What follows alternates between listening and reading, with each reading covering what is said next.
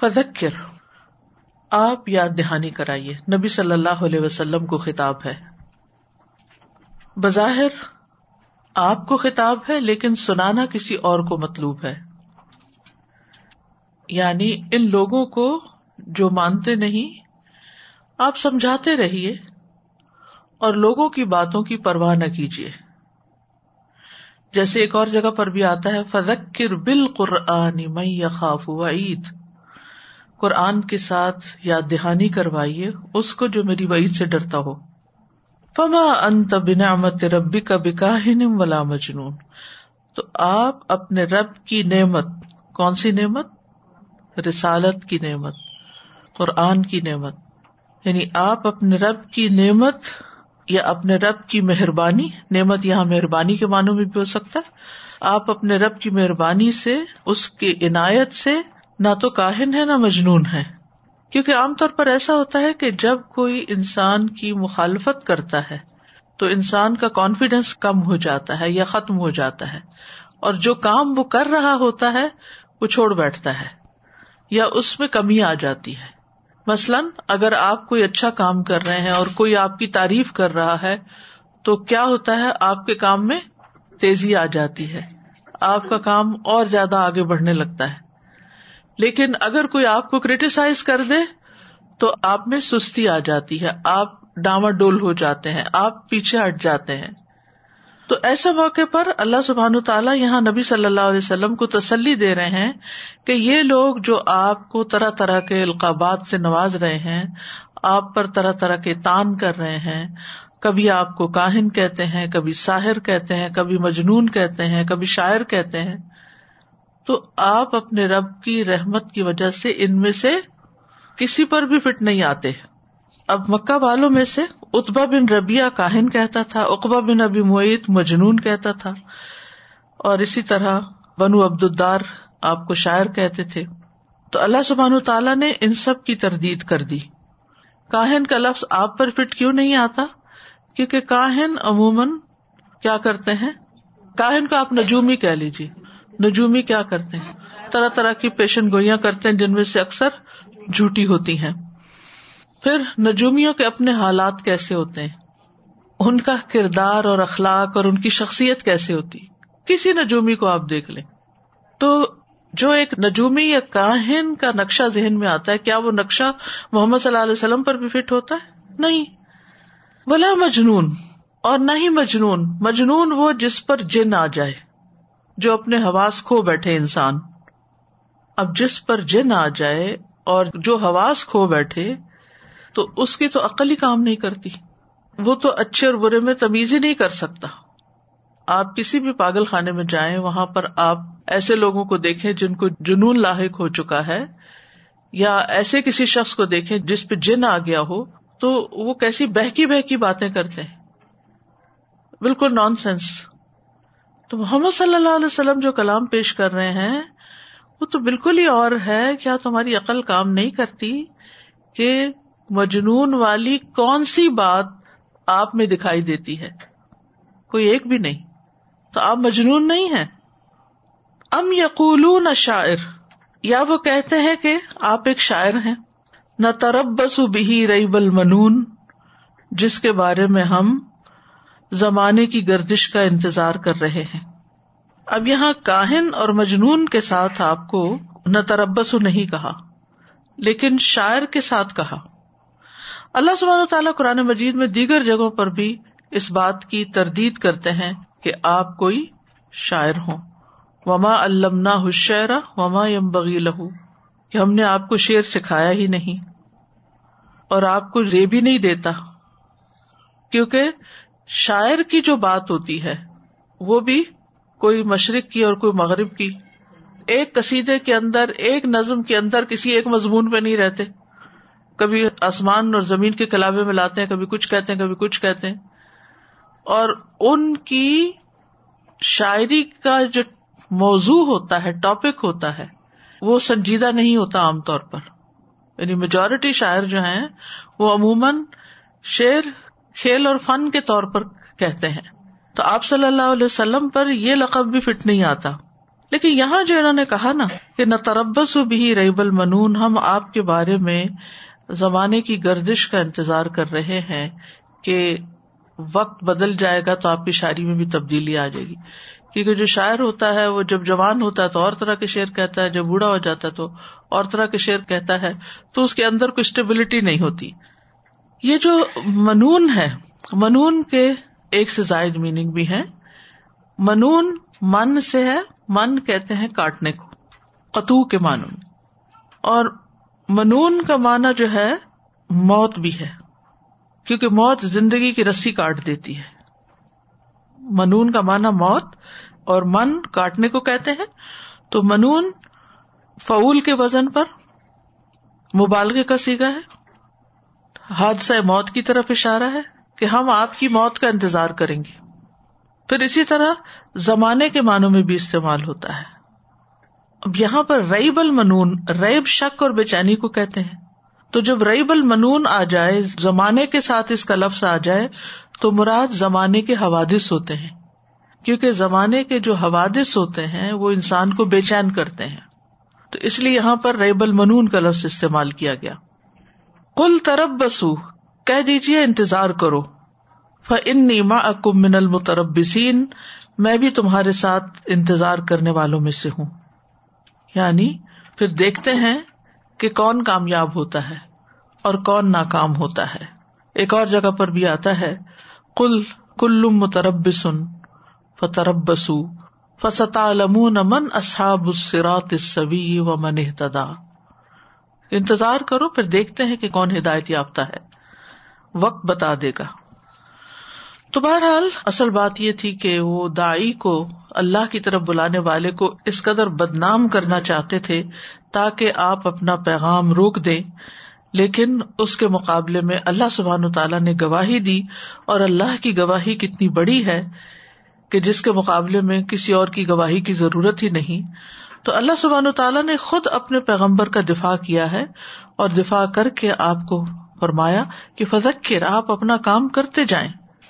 آپ اپنا کام کرتے جائیں۔ ان میں سے کسی کا بھی بس نہیں چلنے والا یہ کام ہو کر رہے گا۔ اور ہم دیکھتے ہیں کہ جو سمجھنے والے تھے، وہ آخر سمجھ بھی گئے۔ اسی سلسلے کی ایک روایت ہے صحیح مسلم کی۔ عبداللہ بن سامد کہتے ہیں کہ ابو ذر غفاری رضی اللہ عنہ نے کہا کہ ہم اپنی قوم بنو غفار کے ہاں سے نکلے۔ وہ لوگ حرمت والے مہینے کو بھی حلال سمجھتے تھے۔ میں اور میرا بھائی انیس اور ہماری ماں ہم تینوں نکلے اپنے قبیلے سے۔ پھر ہم چل پڑے۔ مکہ کے قریب آ کر اترے۔ مکہ میں داخل نہیں ہوئے۔ اور میرے بھائی انیس نے ہمارے اور اتنے ہی بڑے اونٹوں کے گلے کی شرط پر منافرت کی۔ منافرت شاعری کی ایک قسم ہوتی ہے جس میں ہر ایک اپنے اپنے آبا و اجداد کے کارناموں پر فخر کرتا ہے۔ یعنی وہاں کے شاعری کا ایک مقابلہ کیا۔ پھر انیس نے کہا، مجھے مکہ میں ایک کام ہے، تم میری ذمہ داری سنبھال لو تو میں آتا ہوں۔ انیس روانہ ہوا یہاں تک کہ مکہ پہنچ گیا۔ اس نے میرے پاس واپس آنے میں بہت دیر لگا دیا بزرگ غفاری کہتے ہیں۔ پھر واپس آیا تو میں نے پوچھا کہ تم نے وہاں کیا کیا؟ کہنے لگا کہ میں وہاں ایک شخص سے ملا ہوں جو دعوی کرتا ہے کہ اللہ نے مجھے رسول بنایا ہے۔ میں نے کہا، تو لوگ اس کے بارے میں کیا کہتے ہیں؟ کہا کہ لوگ کہتے ہیں، وہ شاعر ہے، کاہن ہے، جادوگر ہے۔ اور انیس خود بھی ایک شاعر تھا۔ انیس نے کہا، میں نے کاہنوں کی باتیں سن رکھی ہیں۔ وہ کاہنوں کا قول نہیں یعنی قرآن۔ میں نے ان کے پیش کردہ قول کا سب سے زیادہ پڑھے جانے والے شعر سے موازنہ کیا۔ میرے اور میرے علاوہ کسی اور کی زبان پر یہ بات نہیں سچتی کہ وہ شعر ہے۔ یعنی آپ کا کلام شعر بھی نہیں۔ اللہ کی قسم وہ سچے ہیں اور بے شک وہ جو انہیں نہیں مانتے وہ سب جھوٹے ہیں۔ تو جو لوگ خود سمجھدار تھے اور ان باعث تھے وہ آپ صلی اللہ علیہ وسلم سے ان سارے القابات کو دور ہٹاتے تھے۔ پھر اسی طرح اور واقعات بھی ملتے ہیں۔ جس سے پتا چلتا ہے کہ نبی صلی اللہ علیہ وسلم پر ان الزامات کا کوئی اثر نہ ہوا اور اس وجہ سے آپ کا کام نہیں رکا۔ یہ تو اس دور کی بات ہے، لیکن آج کے دور میں بھی آپ دیکھیے کہ یہ ہو نہیں سکتا کہ کوئی مخلص شخص دین پر عمل کرنا شروع کرے یا پھر خاص طور پر دین کی تبلیغ کرنا شروع کرے تزکیر کا کام کرے، تعلیم کا کام کرے۔ اور پھر وہ الزامات سے بچ جائے۔ ہر دور کے الزامات الگ الگ رہے ہیں۔ آج کے دور میں آپ دیکھیے کہ کتنے عام الزامات ہیں کہ کوئی بھی شخص خواہ کتنے بھی اچھے طریقے سے سلامتی کے پیغام کے ساتھ دین کی تعلیم دے رہا ہو، اس کو بھی ٹیررسٹ کہنا اور فنڈامینٹلسٹ کہنا بہت آسان بات ہے۔ یعنی اتنا عام ہو گیا ہے یہ اور ہر آئے دن کوئی نہ کوئی ایک نیا لفظ ایجاد ہو جاتا ہے۔ تو جو لوگ عقلمند ہوتے ہیں، جو لوگ سمجھدار ہوتے ہیں، وہ خود اپنی عقل سے کام لے کر یعنی صحیح اور غلط کا فرق پہچان لیتے ہیں۔ لیکن جو لوگ آنکھیں بند کر کے صرف دوسروں کی باتوں میں آ جاتے ہیں، پھر وہ اس پروپگنڈے سے متاثر ہو جاتے ہیں۔ لیکن یہاں ایک بات یاد رکھنی چاہیے کہ جس طرح اہل مکہ کامیاب نہیں ہوئے تھے۔ اگر آج بھی کوئی نبی صلی اللہ علیہ وسلم کی سنت پر عمل کرتے ہوئے اپنا کام کرتا جاتا ہے اور الزامات کے جواب دینے میں نہیں لگ جاتا، کیونکہ آپ نے یہ نہیں کیا کہ اپنا کام چھوڑ کے تو بحث مباحثے میں پڑ گئے ہوں۔ اللہ سبحان تعالی آج بھی مدد کرتا ہے۔ تو پھر صرف اتنا کہہ دیا گیا کل ترب بسوفا انی من المتربسین کہ انتظار کرو۔ میں بھی تمہارے ساتھ انتظار کرنے والے میں سے ہوں۔ پھر فرمایا امتا مرحم احلام بحاظ یا حکم دیتی ہیں ان کو، ان کی عقلیں اس بات کا؟ احلام، حلم کی جمع، حلم بھی اسی سے ہے۔ حلم کہتے ہیں خواب کو، جو بالغ ہونے پر لڑکوں کو آتے ہیں، جس کی وجہ سے وہ ویٹ ڈریمس دیکھتے ہیں۔ یعنی ایک تو رویا ہوتا ہے اور ایک حلم ہوتا ہے، جس میں شیطانی اثرات بھی ہوتے ہیں۔ تو بہرحال، ایسی ڈریمس کا آنا اور ایسی ویٹنس جو ہے، وہ بالغ ہونے کی علامت ہوتی ہے۔ اور جب ایک انسان بالغ ہو جاتا ہے، تو کہتے ہیں نا، بالغ النظر، وہ سمجھدار ہو جاتا ہے۔ تو مراد یہاں پر احلام کا ترجمہ کیا کیا گیا؟ عقل۔ تو کیا ان کی عقلیں انہیں حکم دیتی ہیں؟ بحاظا اس بات کا یعنی ایسے الزامات لگانے کا؟ یعنی ان کی عقل ان کو یہی سکھا رہی ہے کہ وہ نبی صلی اللہ علیہ وسلم کو کاہن، مجنون یا شاعر کہیں۔ ان میں سے اکثر اس بات کو جانتے ہیں کہ وہ ایسے نہیں ہے پھر معاملہ کیا ہے؟ ام ہم قوم تاغون ام یہاں بل کے معنوں میں ہے۔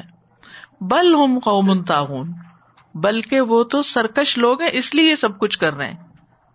قوم تاغون یعنی خود کو عقل مند سمجھنے والے احمقانہ باتیں کر رہے ہیں، اور اس حماقت پہ کیوں اتر آئے ہیں؟ کیونکہ وہ سرکش ہو گئے۔ تاغون جو ہے، یہ تاغی سے ہے۔ تاغی تغیانی بھی اسی سے ہے۔ انا لما تغل ما ہم اللہ کم فل جاریا قرآن میں آتا ہے۔ کہ جب پانی سرکش ہو گیا، اپنی حدوں سے باہر نکل گیا، تو ہم نے تم کو کشتی میں سوار کر دیا۔ نو علیہ السلام کی کشتی کی طرف اشارہ ہے۔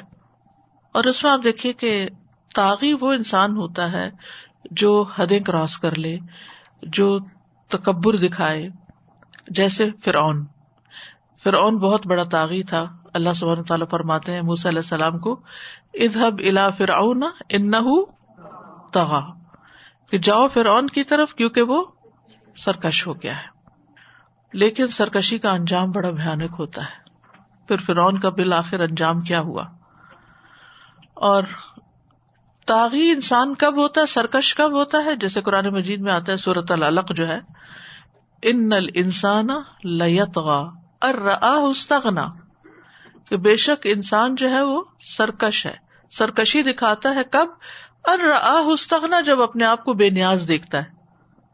کس سے بے نیاز؟ یا اللہ سے، یا بندوں سے، یا دونوں سے یعنی وہ سمجھتا ہے کہ اس کی زندگی میں اس کو نوز باللہ اللہ کی کوئی ضرورت نہیں۔ اس کی زندگی کا نظام اس کے بغیر بھی چلتا ہے۔ اس کو اس کی عبادت کی ضرورت نہیں، اس کی بات ماننے کی ضرورت نہیں، اس کے آگے جھکنے کی ضرورت نہیں۔ اور اسی طرح بہت سے متکبر اور مغرور لوگ وہ ہوتے ہیں جو سمجھتے ہیں کہ ہمارے پاس سب کچھ ہے۔ ہمیں کسی انسان کی پرواہ نہیں، ہمیں کسی انسان کی ضرورت نہیں۔ تو وہ انسانوں کے مقابلے میں ایک سرکشی دکھاتے ہیں۔ تو اللہ تعالیٰ فرماتے ہیں کہ اصل بات ان کے انکار کی یہ ہے، یہ وجہ کہ یہ سرکش لوگ ہیں، مغرور لوگ ہیں، متکبر لوگ ہیں۔ ام یقول نہ تقبل بل یؤمنون۔ یا وہ کہتے ہیں کہ اس نے اس کو گھڑ لیا ہے۔ بل لا یؤمنون، بلکہ وہ ایمان نہیں لاتے۔ ام یقولون، یا وہ یہ کہتے ہیں تقبل تقبل جو ہوتا ہے، جھوٹ گڑنے کو کہتے ہیں۔ لفظی مانا ہوتا ہے، تکلف سے بات بنانا اور گھڑنا۔ آپ نے شاعروں کی قسمیں دیکھی ہوں گی، ایک شاعر وہ ہوتا ہے جس کے اوپر شاعری الہام ہوتی ہے۔ اور اس کی شاعری میں ایک میننگ ہوتا ہے، ایک روانی ہوتی ہے، اور کچھ میڈ اپ شاعر ہوتے ہیں۔ یعنی وہ لفظ کٹھے کر لیتے ہیں، پھر ان کو آگے پیچھے جوڑ توڑ کے تو ایک شاعری کرتے ہیں پوئٹری لکھتے ہیں۔ کچھ لوگوں کو شوق ہوتا ہے کہ کچھ نہ کچھ بن جائے زندگی میں، اور کچھ نہیں تو شاعری بن جائے۔ تو وہ پھر ادھر ادھر کی باتیں جوڑ کر کیونکہ عموماً شاعروں کو واہ واہ بہت ملتی۔ آپ دیکھیں گے کہ اگر کوئی کتاب لکھتا ہے تو اس کو کوئی واہ واہ نہیں کرتا۔ اسی طرح اگر کوئی اور اچھا کام کرتا ہے تو اس کو اتنی اپریسیشن نہیں ملتی۔ تو شاعری میں بہت زیادہ یعنی چڑھاتے ہیں لوگ۔ تو اس لیے لوگ پھر اس طرف جاتے بھی بہت ہیں۔ کوشش تو سبھی کرتے ہیں لیکن ہر ایک کے بس کی بات نہیں ہوتی۔ تو بہرحال جب ان سے اور کچھ نہیں بن پڑا تو انہوں نے نبی صلی اللہ علیہ وسلم کو کیا کہنا شروع کیا کہ انہوں نے یہ قرآن خود گھڑ لیا ہے۔ اللہ تعالیٰ فرماتے ہیں بلّہ یومنون بالکل جھوٹ بات ہے۔ اصل بات یہ کہ یہ ایمان نہیں لاتے۔ اگر یہ ایمان لاتے اور قرآن کو اللہ کا کلام سمجھتے تو پھر یہ اس کی حقیقت کو پا لیتے کہ کوئی میڈ اپ کلام نہیں ہے۔ یہ اللہ سبحان تعالیٰ کا نازل کردہ ہے۔ اور اس کا جواب پھر کیا دیا؟ فلیا اتوب حدیث مسلی ہی چاہیے کہ اس جیسی کوئی بات بنا لائے اور یہ قرآن کا چیلنج ہے۔ یعنی اس جیسی ایک ہی بات لے آئے ان قانو صادقین اگر وہ سچے ہیں۔ اور عرب تو ظاہر ہے فساحت و بلاغت کے سلطان تھے۔ شاعری میں اور زبان دانی میں کوئی ان سے آگے نہیں تھا۔ ربی مبین اللہ نے ان کو عطا کی تھی۔ اسی لیے انہیں کی زبان میں قرآن اتارا گیا۔ تو ان کو چیلنج کیا گیا۔ اور قرآن کا یہ چیلنج کہ یہ قرآن اللہ کی طرف سے ہے یا نہیں قرآن مجید میں پانچ دفعہ ان کو کیا گیا ہے۔ تحدی اس کو کہتے ہیں۔ فائیو ٹائمس ایک جگہ کہا گیا کہ ایک سورت اس جیسی بنا لیں جیسے سورت البقرہ میں آتا ہے۔ کل ان کن تم فی رئی بما نزلنا اعلی ابدنا فاتو بسورت مسلی پھر سورت یونس میں آتا ہے۔ کل فاتو باشر سور مسلی اس جیسی دس صورتیں لے آئے سورت بھود میں بھی آتا ہے۔ پھر سورت اسرا میں آتا ہے کل انجتما الانس والجن اللہ اتو بمثل هذا القرآن لا یاتون بمثله ولو كان بعضهم لبعض ظہیرا۔ اور پھر یہاں پر آپ دیکھیں فل یا تو بھی یعنی ایک آیت، حدیث بات کو کہتے نا، گویا ایک آیت، ایک سورت، دس صورتیں، اس جیسا قرآن، کچھ تو لائے اگر تم یہ سمجھتے ہو کہ نبی صلی اللہ علیہ وسلم نے اس کو گھڑ لیا ہے اور آپ نے گھڑ کے اللہ کے نام پہ منسوب کر دیا ہے، اللہ کے ذمے لگا دیے کہ اللہ کی طرف سے آیا ہے، تو پھر آپ بھی ایسی کوئی بات لے گئے کیونکہ انسان کے لیے انسان کی طرح کا کلام لانا کچھ مشکل نہیں ہوتا۔ ایک شخص ایک بات کہتا ہے تو دوسرا بھی اس جیسی کوئی بات کہہ دیتا ہے۔ اگر سمجھتے ہو کہ محمد صلی اللہ علیہ وسلم نے اپنی طرف سے گڑا ہے، تو وہ ایک انسان بھی ہے آپ بھی ویسے ہی گفتگو کرتے ہیں جیسے وہ گفتگو کرتے ہیں۔ آپ بھی ویسے ہی خطاب کرتے ہیں جیسے وہ کرتے ہیں۔ آپ بھی ویسے ہی کلام کرتے ہیں۔ یعنی نبی صلی اللہ علیہ وسلم جیسے وہ کلام کرتے تو پھر مشکل کیا ہے؟ پھر ویسی کوئی کتاب بنا لاؤ، کوئی آیت ہی لے آؤ، کوئی ایک بات ہی لے آؤ۔ لیکن وہ اس سے آجز ہو گئے۔ اور آج تک یہ چیلنج موجود ہے۔ کوئی بھی قرآن جیسی بات بنا کر نہیں لا سکا۔ یہ جو ام یقول افطرا کلفات بیاشری سور ہے، یہ سورت ہود کی آیت ہے۔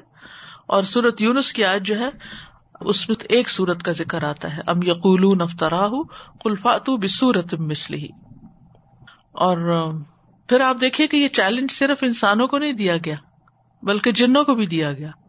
کل انجتما تل ان سول جن والا اتوب مسل حاضل قرآن جو بنی اسرائیل ایٹی ایٹ میں آتا ہے۔ اور ودو من تم مندون اللہ۔ اس میں بھی کیا ہے؟ چاہے ملائکا بھی شامل کر لوں جن انس تو نہیں لایا، ملائکہ بھی شامل کر لو، ساری مخلوقات کو شامل کر لو اور اس جیسا کلام بناؤ، لیکن تم بنا کے نہیں لا سکتے۔ تو پھر تم مخالفت چھوڑ دو۔ اس نبی کی مخالفت چھوڑ دو، اس کلام کی مخالفت چھوڑ دو، اس مشن کی، اس بات کی مخالفت چھوڑ دو۔ تو سورت تور کی جو یہ آخری آیات ہیں، ان میں ایمان پر بات ہے بیسیکلی عقید توحید پر بات ہے، رسالت پر بات ہے، قرآن پر بات ہے، آخرت پر بات ہے یعنی ایمان کو پختہ کیا گیا ہے۔ فذكر فما أنت بنعمة ربك بكاهن ولا مجنون۔ أم يقولون شاعر نتربص به ريب المنون قل تربصوا فإني معكم من المتربصين أم تأمرهم أحلامهم بهذا أم هم قوم طاغون أم يقولون تقوله بل لا يؤمنون فليأتوا بحديث مثله ان كانوا صادقين یہ جو آیت نمبر تھرٹی ٹو ہے نا، اس میں جو عقلوں کی بات ہے اور پھر جو سرکشی کی بات ہے کہ ہم اپنے آپ کو عقل جب ہوتی ہے تو سمجھتے ہیں کہ ہم you know whatever we are doing وہ رائٹ ہے یا صحیح ہے۔ اور اکثر قرآن میں دوسری جگہوں پہ بھی اللہ سبحانہ ایسا کہتے ہیں کہ وہ صرف اس لیے انکار کریں کیونکہ اپنی خواہشات کی ایکچولی پیروی کر رہے ہیں۔ تو that comes again like against each other کہ ہم بہت سمجھ رہے ہوتے ہیں کہ ہم ٹھیک بات کر رہے ہیں یا عقل مندی کی بات کریں لیکن انیشلی ہمارا رسپانس یہ ہے کہ ہمیں اکاؤنٹیبلٹی ہم لیک کرتے ہیں اور ہم چاہتے ہیں بس ہمیں کوئی نہ روکے ہم جو کرنا چاہ رہے ہیں ہم بس وہ کرتے رہیں۔ بالکل۔ سادا جی جو آپ نے ابھی پوچھا تھا نا کہ اس کو ہم خود سے کیسے ریلیٹ کریں، تو میں یہ سوچ رہی تھی کہ دین کا معاملہ جو ہے اٹس اے سیریس میٹر اس میں ہم شاعری کی طرح کوئی من گھڑت چیز یا کسی اور کی طرف سے کسی کی ذہنی اختراع کو فالو نہیں کر سکتے، اس کے لیے دین کا پراپر علم لینا اور اس پہ عمل کرنا اور اس کو اپنی زندگی میں راسخ کرنا جو ہے وہ بہت ضروری ہے۔ اب جیسے شاعری میں بھی ہوتا ہے نا کہ آج شاعر نے کچھ کہا تو کل اس کا موڈ کچھ اور ہے تو کل وہ کچھ اور کہے گا۔ تو یہ دین کا معاملہ موڈ بیسڈ نہیں ہو سکتا۔ یہ جو اللہ کا کلام ہے اور جو نبی صلی اللہ علیہ وسلم کی تعلیمات ہیں یہ اسی کے ذریعے سے ہی حاصل کیا جائے گا اور اسی کے ذریعے سے ہی اس پہ عمل کیا جائے گا۔ سازی، میں یہ دیکھ رہی تھی کہ جو بین امدی کی بات آ رہی ہے یہاں پہ، کہ آپ صلی اللہ علیہ وسلم کو نعمت عطا کری اور اس طرح سے آپ صلی اللہ علیہ وسلم کو قرآن، رسالت اور مہربانی جو ہوئی۔ تو ہم اپنے لیے بھی اس سے بہت لیسنس لے سکتے ہیں کہ جب اللہ تعالیٰ ہمیں قرآن کے قریب لاتے ہیں تو اللہ تعالیٰ قرآن کے قریب لا کے پھر ہمارے بھی آزمائشیں بھی بہت زیادہ ڈالنا شروع کرتے ہیں کہ اور سب سے زیادہ یہی ہوتا ہے کہ آپ سے ایکسپیکٹیشن بہت ہائی ہو جاتی ہیں۔ اور ہر کوئی سمجھتا ہے بس اب یہ تو قرآن پڑھنے والے ہو گئے تو ان کی کوئی فیلنگس نہیں ہے۔ جی اب یہ کوئی فیلنگس بھی نہیں ہوگی۔ پھر دوسرا آپ کا کیسا رویہ بھی کرے آپ اس کے میں ہمیشہ پازیٹو رہیں۔ اور پازیٹیوٹی کی انتہا اتنی ہو جاتی ہے کہ وہ اپنی غلطی کو دیکھنے کے لیے تیار ہی نہیں ہو رہے ہوتے۔ اور پھر اس وقت ہمارا ٹیسٹ یہی ہوتا ہے کہ بس ٹھیک ہے، ہمیں کچھ بھی ہے۔ اپنا کام اس بیلنس طریقے سے کرنا ہے کہ رشتے کو فرینڈ شپ کو اس کو مینٹین کیسے رکھیں کہ منہ سے کوئی بات بھی نہ نکلے ہمارے۔ اور لیکن دل میں وہ فیلنگ آتی ہے، اس کو آپ نہیں وہ کر سکتے، لیکن یہ اپنے لیے۔ اور دوسرا، ادھر ہی سے میں دیکھ رہی تھی کہ نصیحت میں جو یہ بات ہے کہ جب نصیحت کرتے ہیں اور نصیحت کرتے وقت کوئی اگر نیگیٹو کامنٹس آ جاتے ہیں تو ریئلی آپ کے کانفیڈینس کو شیٹر کر دیتا ہے اور پھر آپ وہ بات کہہ ہی نہیں پاتے۔ خاص طور پر اگر آپ کسی سے بات کر رہے ہیں اور وہیں سے کوئی آپ پہ ہنس دے یا وہیں سے آپ کو سامنے ہی کہہ دے کہ ہاں اپنے آپ کو بڑی چیز سمجھتے یا یہ کہہ دے اس کو مت مارے گی۔ یہ تو پاگل ہو گئے دیوانے ہو گئے کریزی ہو گئے۔ تو اس کے بعد پھر انسان آگے کیا کہے؟ جو ہے نا من کا لفظ اوپر آیا کہ اللہ تعالیٰ نے من کیا اور پھر وہ ریب المن ان دونوں ایک ہی اس سے روٹ ورڈ سے ہیں اور کتنا ڈفرینٹ معنی آ رہا ہے نا۔ میں بس ایک چیز ایڈ کرنا چاہتی ہوں جیسے ابھی بات ہوئی نا کہ قرآن کے کمپیریٹو کوئی یو نو آیات بنا کے لائیں یا سورت بنا کے لائیں، جیسے ڈفرنٹ انسٹینسز پہ ہے، تو یوزلی جیسے ریلیجن کی کلاسز میں یا کچھ ایسے ٹیکسٹ کو کمپیئر کیا تھا نا سیکریٹ ٹیکسٹ دوسرے ریلیجن اس کے کیا ہیں، تو کہتے ہیں کہ قرآن اتنی کنڈینس اور چھوٹی کتاب ہے کمپیئر کریں اس کو یو نو نیو ٹیسٹمنٹ سے یا پھر اولڈ ٹیسٹمنٹ سے یو نو ادر ٹریڈیشنس کی جو ہے اور اس میں اگر آپ سبجیکٹ میٹر کے اندر جائیں تو اس میں یو نو لنگوسٹک تو الگ ہے، جس میں ابھی بہت ریسنٹلی ہم اس کو ایکسپلور کرنا شروع کریں کہ اس میں نظم ہے اور ربط ہے ایوری تھنگ دین اس میں جو ٹاپکس ہیں، جو تھیمز ہیں، جو لاز ہیں، جو societal principle everything like it's like اتنی جامع کتاب ہے جس میں آپ واقعی اٹس اس حیران کن کہ اگر ہمیں لینگویج اس پوائنٹ پہ، ہم تو عرب نہیں ہے اور ہمیں ویسی اپریشیشن بھی نہیں ہے. لیکن صرف تھیم کے لحاظ سے اگر ہم اسے سمجھنا چاہیں تو کتنی انکریڈیبل ہے بالکل. آیا نمبر تھرٹی فور میں جیسے صادقین کی بات آئی ہے نا کہ کوئی بات اس جیسی اگر ہے وہ سچے تو لے آؤ۔ تو سچے کے اوپر اتنا لیسن ملتا ہے کہ جو انسان سچا ہوتا ہے اور سچ پہ ہی چلتا ہے اور اس کی ہر عمل میں سچ ہوتی ہے صحیح طریقہ رائٹ ٹریک تو پھر اسے کانفیڈینس آ جاتا ہے۔ پھر جیسے اللہ سبحانہ تعالیٰ کہہ رہے ہیں کہ چیلنج کر رہے ہیں بالکل عام مطلب اس طرح کا چیلنج کہ ایون جنوں سے بھی اور ملائکہ سے بھی اور انسانوں سے بھی جس کو ہم سمجھتے ہیں کہ شاید یہ لوگ کچھ بھی کر سکتے ہیں۔ اگر چٹکی بجائیں تو کوئی بھی کام کر لیں گے یہ۔ لیکن اللہ ان کو بھی اتنی اسٹریٹ فارورڈ چیلنج ہے کہ تم لا سکتے ہو تو لے آؤ۔ اور آئی فیل لائک اگر ہم یعنی پوری آزادی ہے پوری آزادی ہے۔ کر کے دکھا سکتے تو کر لو۔ اور اس سے ہمیں یہ سبق ملتا ہے کہ اگر ہم سچ پہ ہیں تو انشاءاللہ کسی سے ڈر اور خوف نہیں ہونا چاہیے۔ اصل میں اس سے جو سبق ملتا ہے نا، وہ یہ ہے کہ قرآن ایک سچی کتاب ہے اور اس پر پورا یقین ہونا چاہیے اور اس کو پڑھنے میں، پڑھانے میں، پھیلانے میں، پہنچانے میں کوئی دریغ نہیں ہونا چاہیے، کوئی ڈر نہیں ہونا چاہیے۔ کیونکہ آج آپ دیکھیں، ہمارے جو یوتھ ہے یا ہمارے آگے جو جنریشن ہے، ان کا یہ یقین نہیں رہا کہ یہ اللہ کی کتاب ہے۔ اگر کسی سے بھی پوچھے کہ آپ مانتے ہیں یہ اللہ کی کتاب ہے؟ آپ مانتے ہیں اس میں اللہ کا حکم ہے؟ اگر اللہ کا حکم ہے تو پھر مان کیوں نہیں لیتے؟ پھر اس کے مطابق عمل کیوں نہیں کر لیتے؟ آج اگر ہمارے اعمال میں بھی کوئی کمزوری ہے تو اس کی بنیادی وجہ کیا ہے؟ کہ ہمارا وہ پختہ ایمان نہیں ہے کہ یہ اللہ کی کتاب ہے، اللہ کا حکم ہے، یہ کسی بندی کی بات نہیں ہے۔ تو اس لیے ہمیں وہ کرنا ہے جو یہ کہتا ہے اور اسی میں ہی نجات ہے۔